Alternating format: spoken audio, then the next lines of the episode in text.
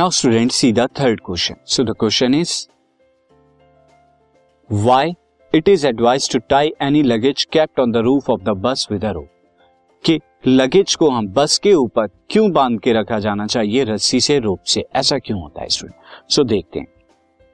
In case of automobile like buses इनमें क्या होता है? सडन चेंजेस इन वेलोसिटी अगर वेलोसिटी में सडन चेंज आए यानी अगर ब्रेक लगे या एक्सेलरेट करे तो इसमें क्या होगा student for example suddenly start moving suddenly comes to rest क्या करेंगे? कभी वो एकदम से स्टार्ट होती हैं, चलने लगती हैं, कभी रुक जाती हैं।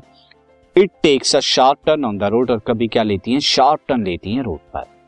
देयर जो लगेज होगा lying over the roof bus will resist. वो क्या करेगा? अपने इनर्शिया की वजह से ऐसे चेंज को चेंज इन मोशन को क्या करेगा? रेजिस्ट करेगा।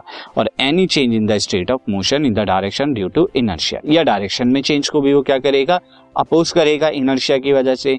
Hence is can be thrown backward forward pushed in one direction तो क्या हो? या तो आगे की तरफ़ गिर सकता है, या पीछे की तरफ़ जा सकता है, और या फिर किसी एक डायरेक्शन में टर्न लेते वक्त गिर सकता है। और देयर ये एडवाइस किया जाता है कि जो लगेज को आप रस्सी से बाँध के रखें अदरवाइज़ वो गिर जाएगा।